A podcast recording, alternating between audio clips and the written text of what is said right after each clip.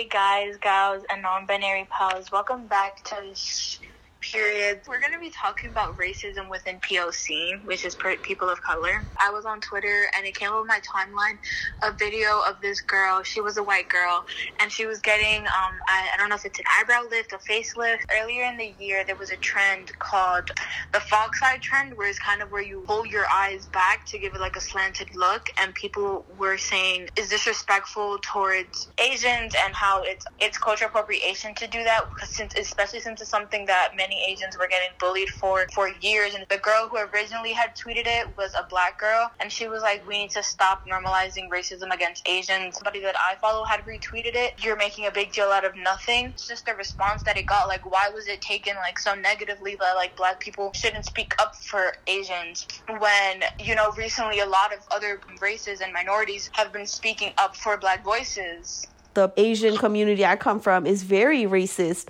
against black people because they see black people as like the lowest of the social order.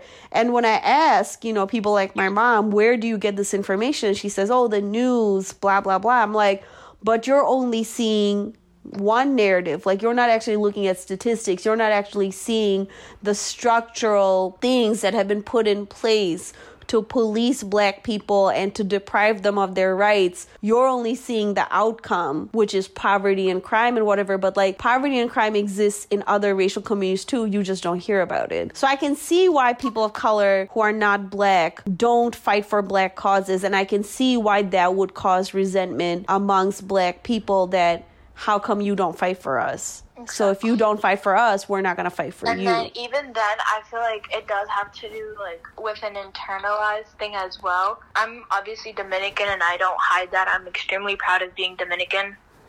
And although I am very white and white passing, my grandmas from both sides do happen to be black women. And that's not something that no one, like nobody in my family hides. For a long time, a lot of my family didn't like to say that we were black. I had to research that on my own. At one point in time in the Dominican Republic, being darker um, skin in DR was extremely like something looked down on. And even now, there's still a stigma. Um, Dominican Republic, obviously, we share the island Hispaniola with um, with Haiti, which is Haiti. But as an insult, they'll call you like, "Oh, you look like a Haitian," and what they're referring to is like Haitian is darker skin. Though we are a country full of black people as well, we still have that hatred for our own ancestors. I could understand why it might seem to other people that like you know, other POC aren't there for them or something. This idea that you have to be as close to the superior race quote unquote superior race as possible, whether that means you have fair skin or you have money or you have an education you have to put distance between yourself and the lowest class in society. And I think people do internalize that and they think, you know, what are some of the things we associate with the lower class of society? Oh, you know, poverty, high crime, poor health, low education, a certain skin color, a certain type of music, a certain type of aesthetic, you know what I mean? Certain yeah. neighborhoods, whatever, and then you you take pride in the fact that you have put distance between you and whatever that is, like that identity. Like it, it is super harmful. It is super harmful, stereotypical. Beyond that, perpetuating these social structures, like look at like it holds us back. It holds us back and is detrimental and the only people who are benefiting are the people who are at the top and all these all of these other groups these ethnic racial groups who are trying to say like no we're not like the lowest rung of society we're more like you look at us we go to college we drive cars blah blah blah we don't wear clothes like that. We don't listen to that type of music. We made it out of the ghetto. Ah, like we're superior. I re- I find that type of mentality really problematic. Like not to call out my brother, but like to call out my brother. He went around saying he was American, which is not wrong. Yes, he is American but that's his citizen, like his nationality, because he's very he's very much born in Dominican Republic. But he was ashamed to say he was, and he like my brother, obviously being born in Dominican Republic, that was his first language. Learned we learned Spanish first. My brother has basically lost Spanish, like he barely speaks it. It was really weird to me because he would go around saying he was white with this huge afro on his head. Are you look into the mirror, sir, please? And he's like, yeah, no, I'm white, I'm white, I'm white, and I'm like, who are you fooling in the Bronx? No one cares. It is a very, very prevalent issue in communities of color that they have this tension between us versus them. Where Asians, we don't like black people, or where Bengalis, we don't like Indians. There's, there's all, there's always seems to be like my identity is grounded in who I don't like. A kid was like, Miss Hawk, you're like Kamala Harris. Why didn't you run for president?